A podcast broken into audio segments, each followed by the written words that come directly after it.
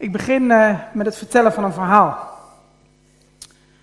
De lucht is blauw, helder blauw, en trilt van de hitte in het late voorjaar. En dat terwijl het nog zo vroeg op de dag is, nog geen negen uur s morgens. Fel schitteren de witte gevels en ik moet mijn hand voor mijn ogen houden om over de menigte heen te kunnen kijken. Zelden zijn de straten van de stad zo vol als op deze hoogtijdagen. En hier op de Sionsberg zijn de straten toch al zo smal. Er kunnen gemakkelijk ongelukken gebeuren en die blijven dan inderdaad ook niet uit. En het wil wel eens gebeuren dat er een kind vertrapt wordt of een pelgrim tegen de muur gedrukt wordt. Dit is het feest van de oogst. De sikkel is voor het eerst in staande koren geslagen en iedereen die maar even kan, die komt naar de hoofdstad. Vaders en moeders, zonen en dochters, knechten en dienstmaagden, levieten die in de steden rondom wonen, zelfs vreemdelingen, wezen en weduwe. Niemand is verstoken van deze vreugde. Overal hoor je de wonderlijkste talen en ik, maak er sport van om ze te proberen te verstaan. Maar meestal kom ik niet zo ver, want het is een exotische mix van allerlei nationaliteiten. Zoals Arabieren, Romeinen en mensen uit de streken van Libië bij Cyrene, waar ik vandaan kom. En nog vele anderen. Sommigen zijn Joden van geboorte. Anderen zijn Goyim en hebben zich eh, door het waterbad van de doop en de besnijdenis bij Israël gevoegd. Maar hier is Jeruzalem niet op gebouwd. Zoveel mensen, zoveel drukte. Er zal maar een opstootje ontstaan. En ik herinner me hoe dat zeven weken geleden ook gebeurde op het paasfeest. Bij de poort aan de weg naar Sichem, waar die oude in onbruik geraakte steengroeven ligt. Daar worden tegenwoordig vaak misdadigers geëxecuteerd en daar was het een gedrang van je welste. Mijn vader kan erover meepraten. Hij is zelden zo geschrokken. Hij was onderweg naar huis iets eerder teruggekeerd vanwege de boodschappen voor het feest. En toen kwam hij ineens in een mensenmenigte terecht. Hij werd door soldaten gegrepen en kreeg de zware houten dwarsbalk van een kruis op zijn nek. Hij dacht echt dat zijn laatste uur geslagen had. Wat hij pas later zag was het vreselijk bebloede gezicht van een gevangene met een doornenkroon op zijn hoofd. Die onder zijn kruis bezweken was en wiens last hij moest overnemen. De rel was maar tijdelijk. Mijn vader hoefde niet te sterven. Die man wel. Hij was die beroemde of beruchte wonderdoener uit Galilea, Jezus. Mijn vader vertelde later hoe hij verdwaasd en verbaasd bij de schedelplaats had staan kijken. En al het andere vergeten was. Oh, hier moet ik linksaf. Langs het graf van David. Hier staat eigenlijk elke dag wel zo'n groepje Joden te bidden. Huigelaars zijn het. Kijk eens hoe ze hun gebedsriemen breed en hun gebeden lang maken om indruk te maken op de omstanders. Maar wat gebeurt hier? Je kunt er helemaal niet voorbij, wat vreemd. Het is niet de route naar de tempel waar iedereen langs wil. Hier op de Sionsberg is het doorgaans relatief rustig. Nou heb ik als lenige, sterke jongen een voordeel en het lukt me om de bocht om te komen. En inderdaad, daar is iets ongewoons aan de hand. Je zou zeggen, een heel stel dronken kerels. Maar dat kan toch niet, zo vroeg op de morgen? Luister. Dit is geen Hebreeuws. Nee, ze spreken allerlei talen door elkaar. Of toch niet door elkaar, want sommige kan ik wel een beetje volgen. Bijvoorbeeld mijn eigen dialect uit Noord-Afrika, waar ik geboren ben. Maar wat krijgen we nou? Ze prijzen de naam van de eeuwige. De naam van God. Maar dat is toch oneerbiedig? Dat mag toch alleen in de heilige taal, het Hebreeuws? Wacht, het wordt stil. Wat gaat er gebeuren? Mijn hand boven mijn ogen houdend herken ik de forse, bebaarde visser die naar voren stapt. Ik weet zijn naam niet meer, maar ik weet nog wel dat hij hoorde bij dat gezelschap van die Jezus over wie ik het net had. Die Galileër. Zelf komt hij ook uit Galilea. Hij stinkt naar vis. Of verbeeld ik me dat maar. En hij praat een beetje plat, maar ik kan hem goed verstaan. En terwijl de felle zon op mijn hoofd brandt, vergeet ik alles om me heen. Zoiets heb ik nog nooit gehoord. Het beeld komt weer terug. Van die man met die doornenkroon. Nadat mijn vader dat verhaal wel tien keer verteld had, kreeg ik er soms nachtmerries van. Dat bebloede gezicht, die gruwelijke dood aan het kruis. Hoor wat de visser zegt. Oh ja, Simon, dat is zijn naam. Nu weet ik het weer, net als mijn vader. Hoe hij het waagt om tegen de Joodse leiders te zeggen dat ze Jezus hebben vermoord. Ik kijk om me heen. En daar staan ze. Die fariseeën die net nog rond Davids graf stonden te bidden. Sommigen staan met verhitte gezichten, tanden knarsend te luisteren. Anderen kijken naar de grond en proberen hun tranen te verbergen. Maar luister, dit is wat Simon zegt. Jezus is niet dood. Hij leeft. Met een brede armzwaai wijst hij op de elf discipelen, leerlingen die achter hem staan. Dit zijn de getuigen. Vraag het maar na. Wij hebben hem gezien. En vervolgt hij, die lofprijzing die jullie net hoorden, die vuurvlammen op ons hoofd, dat is het bewijs. De Heilige Geest van God is vandaag naar ons toegekomen. En samen met hem betuigen wij dat God zijn knecht Jezus de hoogste plaats in de hemel heeft gegeven. Jezus stierf als plaatsvervanger, zegt Simon. En even flitst het beeld van mijn vader door mijn gedachten. Maar dan denk ik aan mezelf. Dus eigenlijk is hij ook voor mij gestorven. Het duizelt me. En het komt niet alleen van de zon. Ik moet eigenlijk wat drinken. Maar er is iets dat veel belangrijker is. Ik wil horen bij deze Jezus in de hemel. Ik kijk naar boven. En het licht doet pijn aan mijn ogen. En hem zie ik niet. Je moet geloof hebben, zei Petrus. Oh ja, zo heet hij ook, Simon Petrus, nu weet ik het weer. Maar als Jezus in deze stad vermoord is, dan wil ik toch niet bij zijn moordenaars horen? Ik wil bij hem horen. Als een zwarte, gore sluier hangen ineens de herinneringen om me heen van al die dingen die ik nooit had moeten denken. Heel de vuile rook van de afgrond van mijn eigen ziel waar ik nog, nog nooit zo diep ingekeken had. Zonde, schuld, berouw, verlangen naar puur, schoon water, waardoor mijn ziel kan worden afgewassen. Hoe het begon, dat kan ik niet meer navertellen, maar ik wilde het. Ik wilde het precies wat al die mensen, tientallen, honderden of nog meer mensen wilden. Een schone lei. Beginnen bij nul. Gedoopt worden in water. Zoals heidenen bij Israël ingelijfd werden door de doop, zo wilde ik horen bij deze profeet. Of koning of redder. Of wat hij ook was, misschien wel alles tegelijk en nog meer. En ik heb er never, nooit spijt van gehad.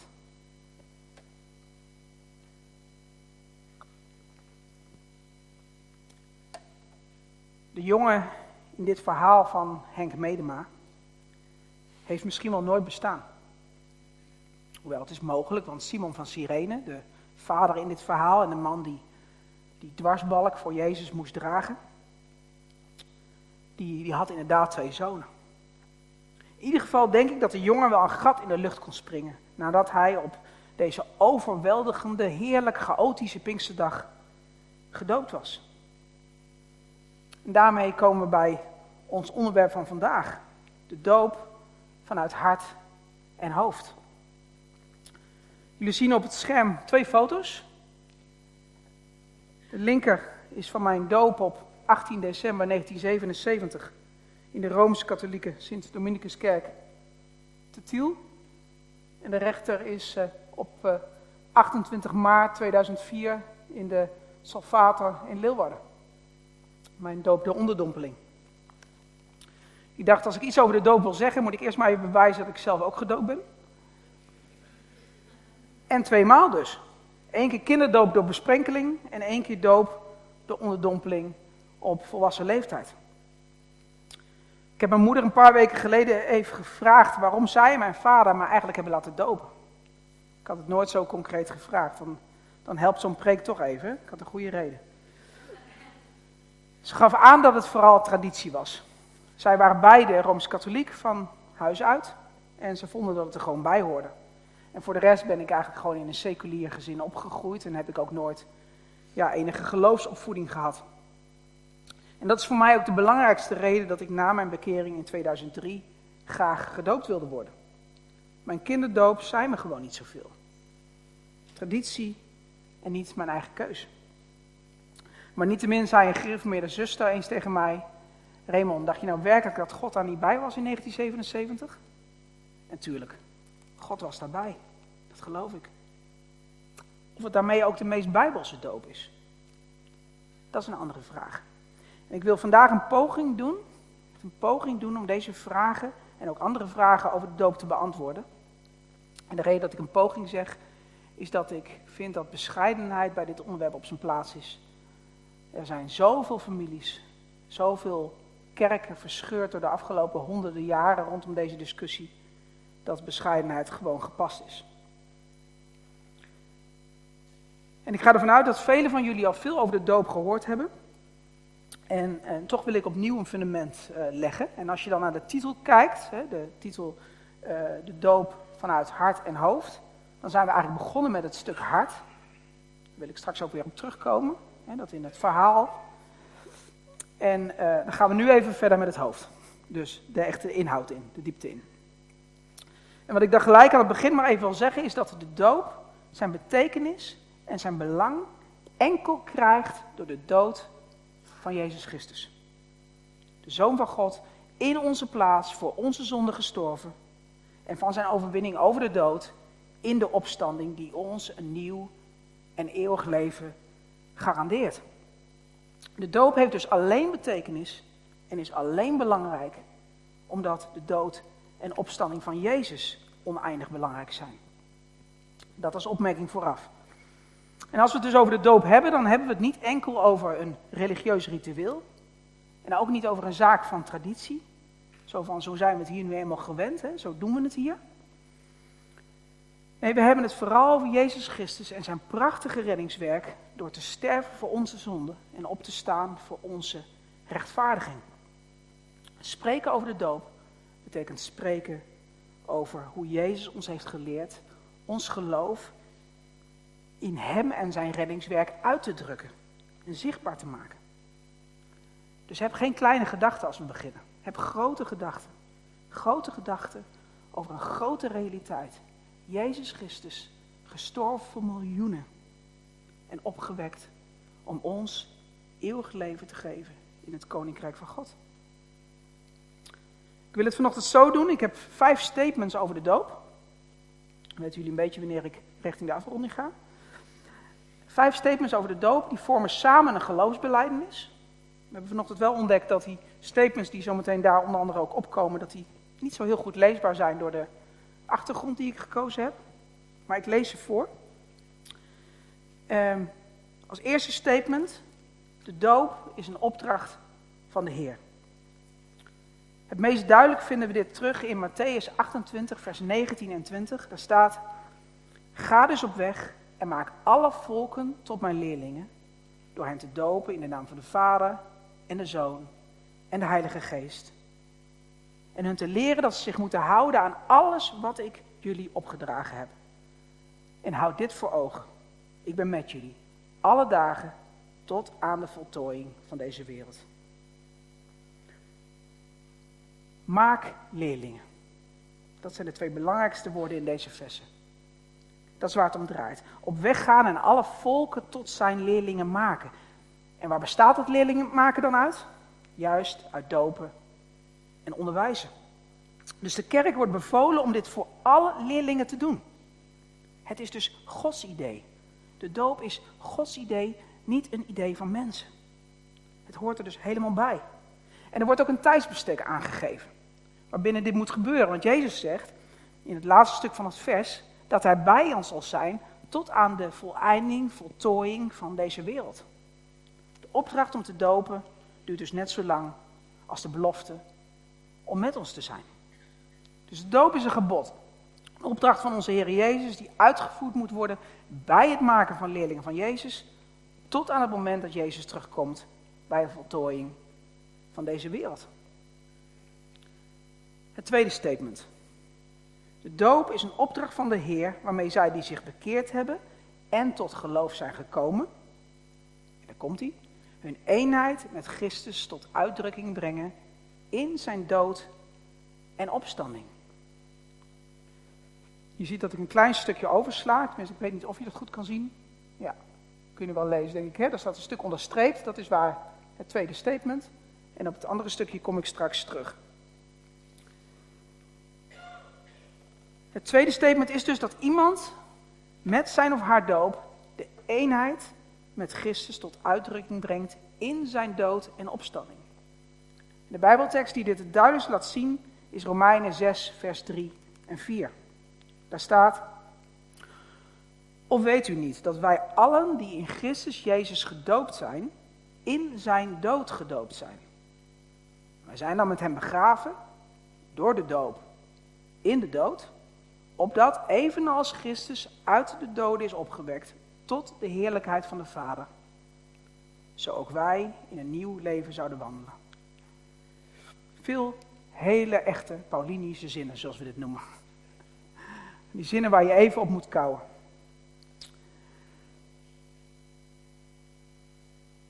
Wat ik denk belangrijk is om te zeggen, is dat als je in de bredere context van de Romeinenbrief kijkt, hè, waar deze tekst uit komt, dat het een vergissing zou zijn om te zeggen dat de waterdoop aan zich het middel is om ons te verenigen met Christus. De Romeinenbrief maakt het namelijk glashelder dat alleen geloof het middel is om één met Jezus te worden. Maar we tonen dit geloof, we maken het zichtbaar en brengen het tot, tot, tot uitdrukking in de doop.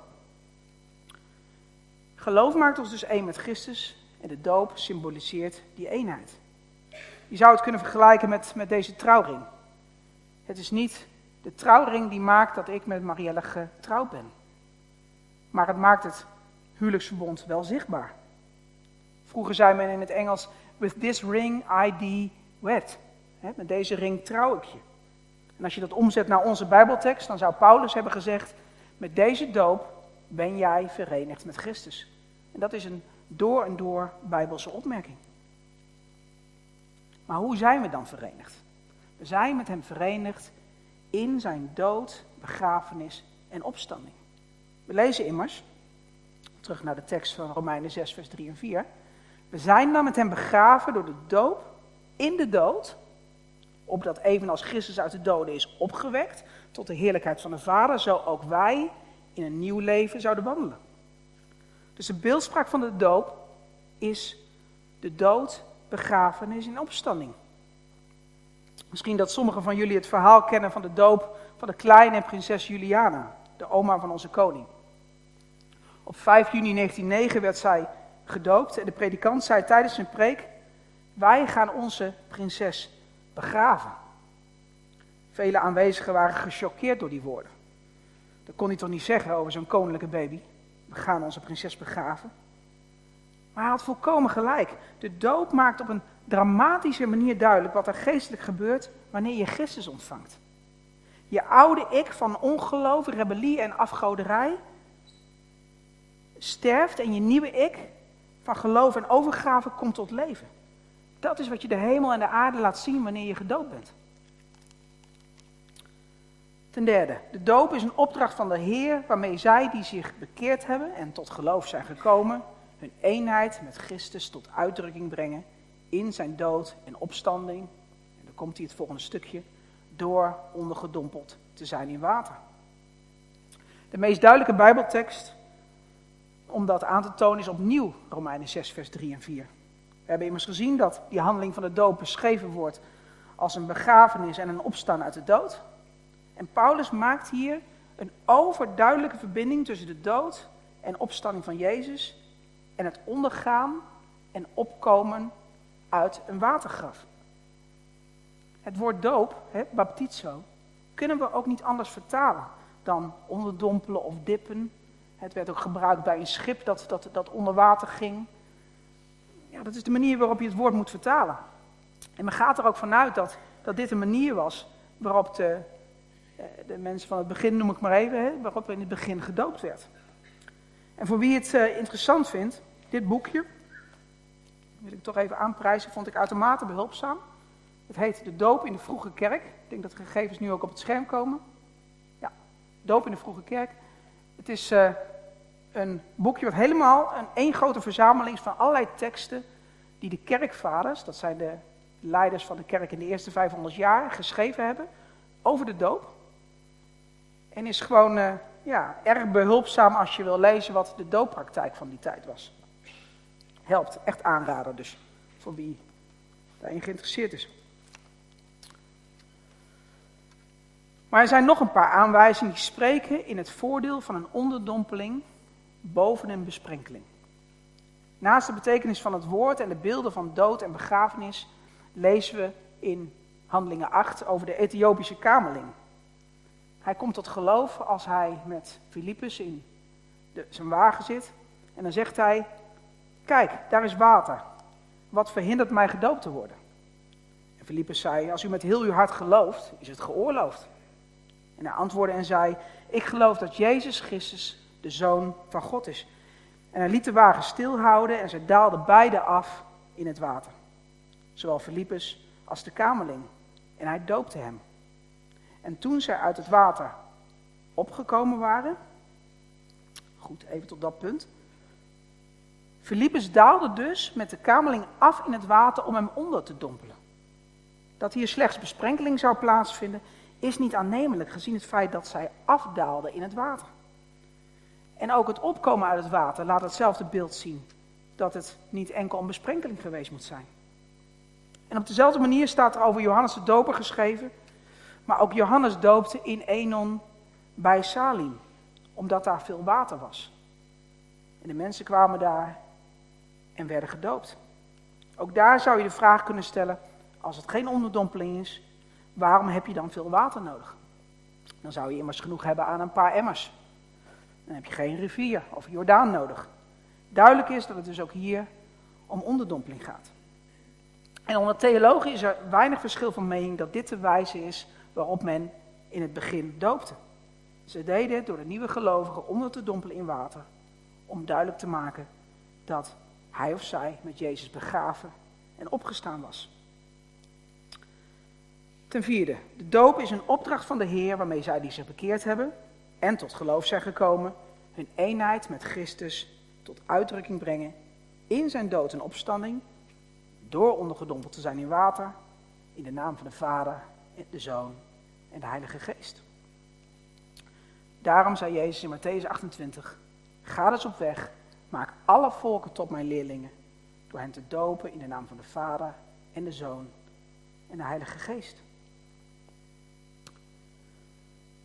Dit betekent dat iemand alleen maar onderdompelen in water nog niet maakt dat hij of zij gedoopt is.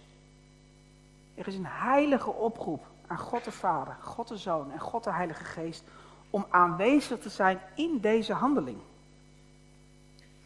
En om daarmee duidelijk te maken wat het zegt over hun verlossingswerk. Er is geen redding zonder de Vader, zonder de Zoon en zonder de Heilige Geest. Wanneer we hun naam aanroepen, en het is misschien belangrijk om te zeggen dat in het boek Handelingen dat vaak alleen de naam van Jezus is. Maar wanneer we hun naam aanroepen, dan zijn we afhankelijk van hen en eren we hen. We zeggen dan dat deze handeling, het dopen, door hen gedaan wordt, voor hen gedaan wordt en vanwege hen gedaan wordt.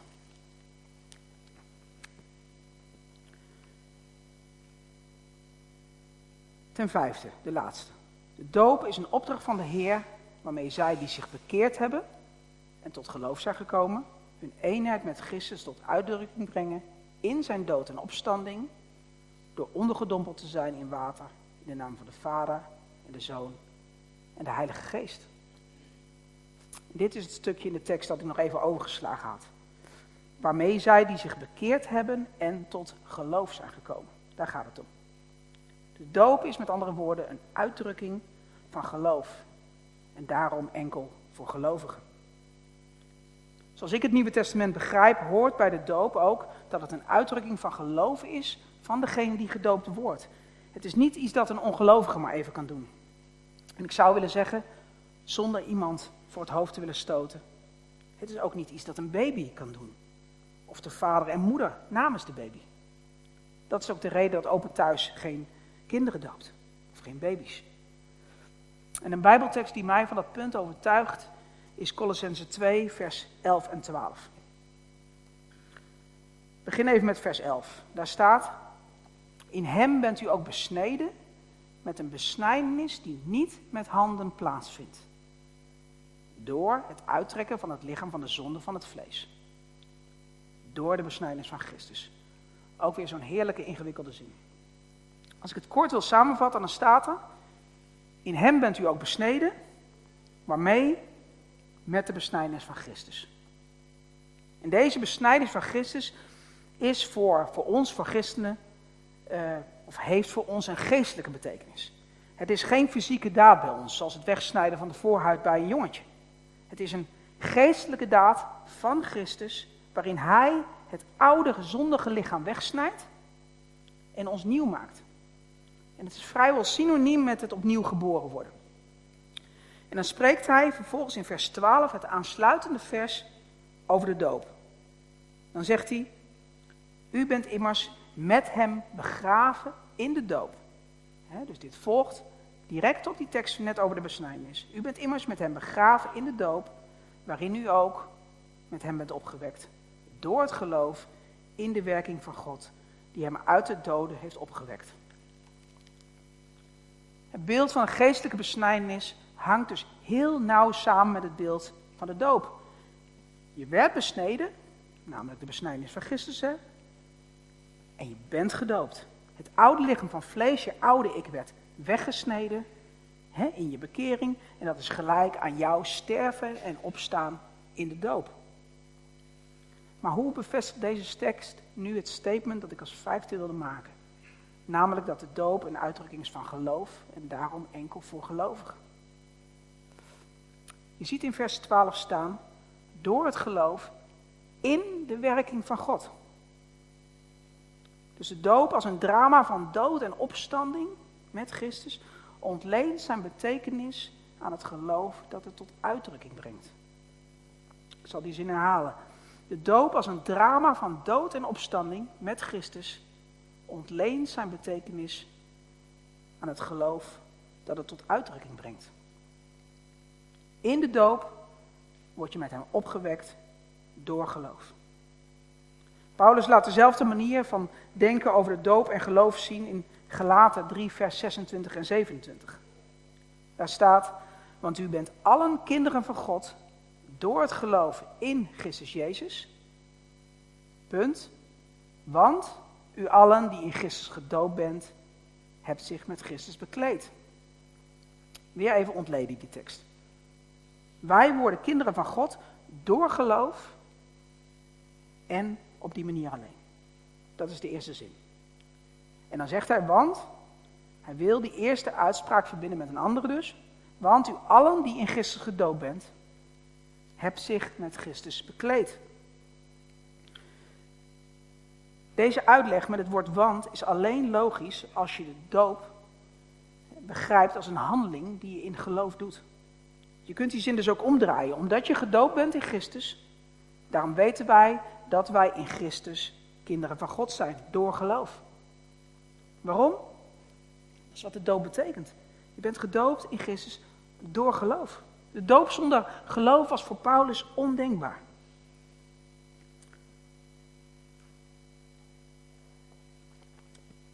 En daarmee hebben we alle vijfde statements gehad. Op het scherm zie je nog even de geloofsbelijdenis, zoals ik die dan nu eigenlijk ja, heb vormgegeven uit al die stukjes. En wat ik nu maar even wil zeggen voor wie denkt van, jongen, wat veel informatie. Dit is ook dat stuk, dat, dat, dat hoofdstuk, hè, als ik zeg in de titel de doop, uh, uit hoofd en uit hart. En um, ik heb nog zo ontzettend veel moeten weglaten.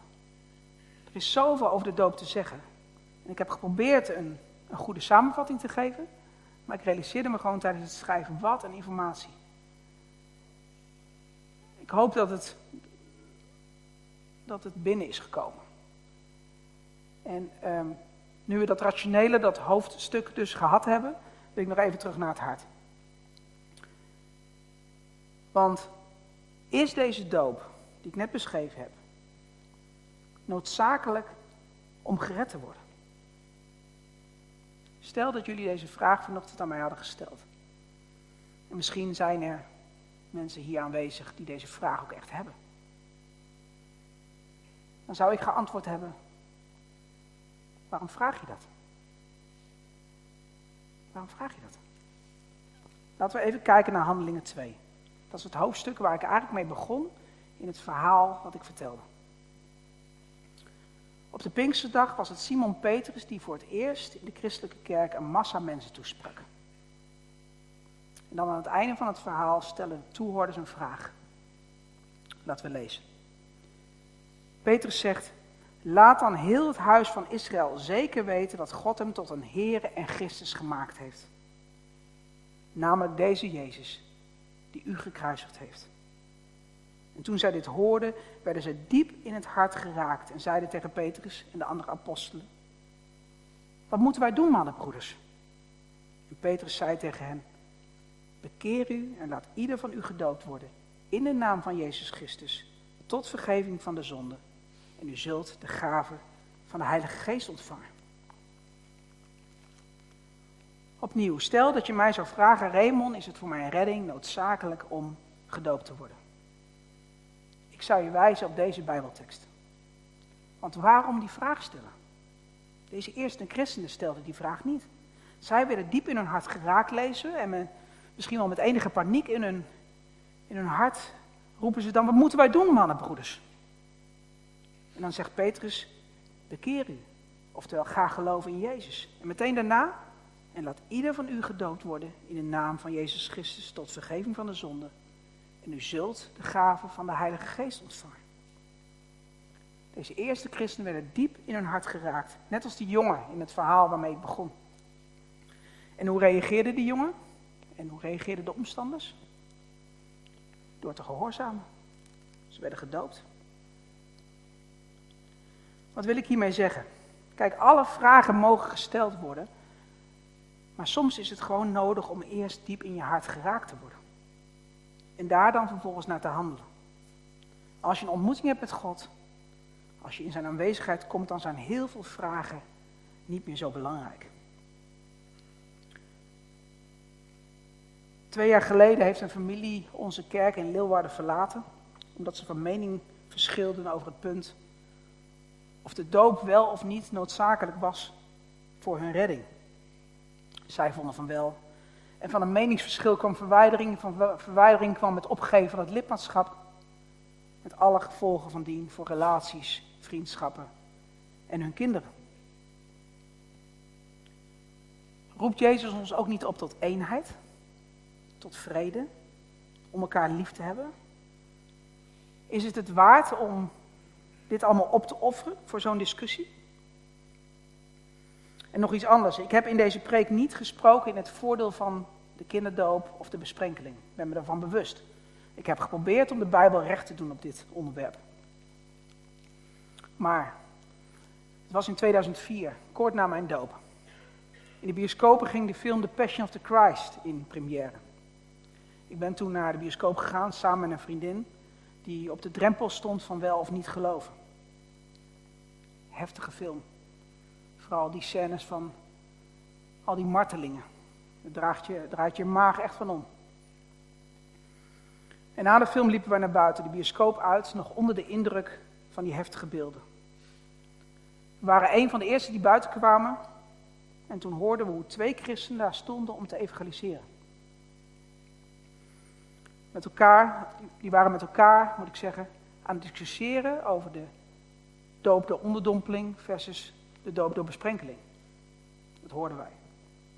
En die vriendin als niet-christen hoorde dit en had als eerste reactie, serieus, dit is wel het laatste waar ik me druk om maak na het zien van zo'n indrukwekkende film.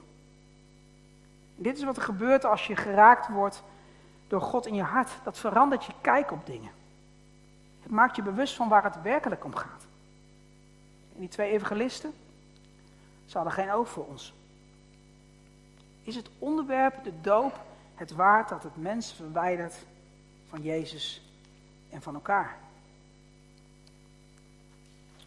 Is het onderwerp de doop het waard dat het families beweegt om de kerk te verlaten vanwege een verschil van mening. Dat ze elkaar niet meer kunnen vinden, terwijl zij, wij toch met elkaar dezelfde God dienen. Is de doop oneindig belangrijk en een volmaakt beeld van onze eenheid met Christus? Ja. Ja, dat is het echt. Een volmaakt beeld. Kan een symbool op zich mensen redden? Nee. En als je als kind gedoopt bent, net als ik, was God erbij? Tuurlijk. Zou je opnieuw gedoopt moeten worden als volwassene, de onderdompeling? Zou willen weten wat er gebeurt als God diep in je hart raakt. Amen. Laten we bidden.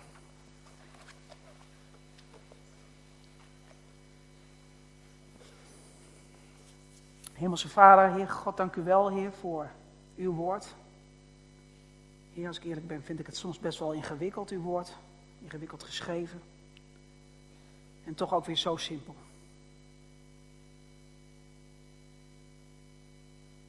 Heer, er zijn vast mensen in de zaal die, net als ik als kind gedoopt zijn en misschien niet de keuze hebben gemaakt voor een doop door onderdompeling of volwassen leeftijd. Het is tussen u en hen, Heer. Heer, ik, ik ga niet pretenderen dat ik alle antwoorden heb. Uw woord lijkt erop te wijzen dat het goed is om te kiezen voor een doop door onderdompeling, na een bewuste keuze op geloof. Heer, en ik wil uw woord verkondigen, dus daarom verkondig ik het ook hier. Maar wilt u met hen aan de slag gaan, Heer? Ik heb zulke mooie verhalen gezien van mensen die geraakt werden in hun hart. En zagen dat, dat Jezus gedoopt werd. En dachten, waarom nog vragen stellen? En zich ook lieten dopen. Gewoon aan publiek als een getuigenis van wat er in hun leven was gebeurd. Hoe geweldig is dat? Ik u, Heer, dat dat soort getuigenissen ook hier zullen, zullen zijn. Misschien nu al en nog zullen komen, Heer.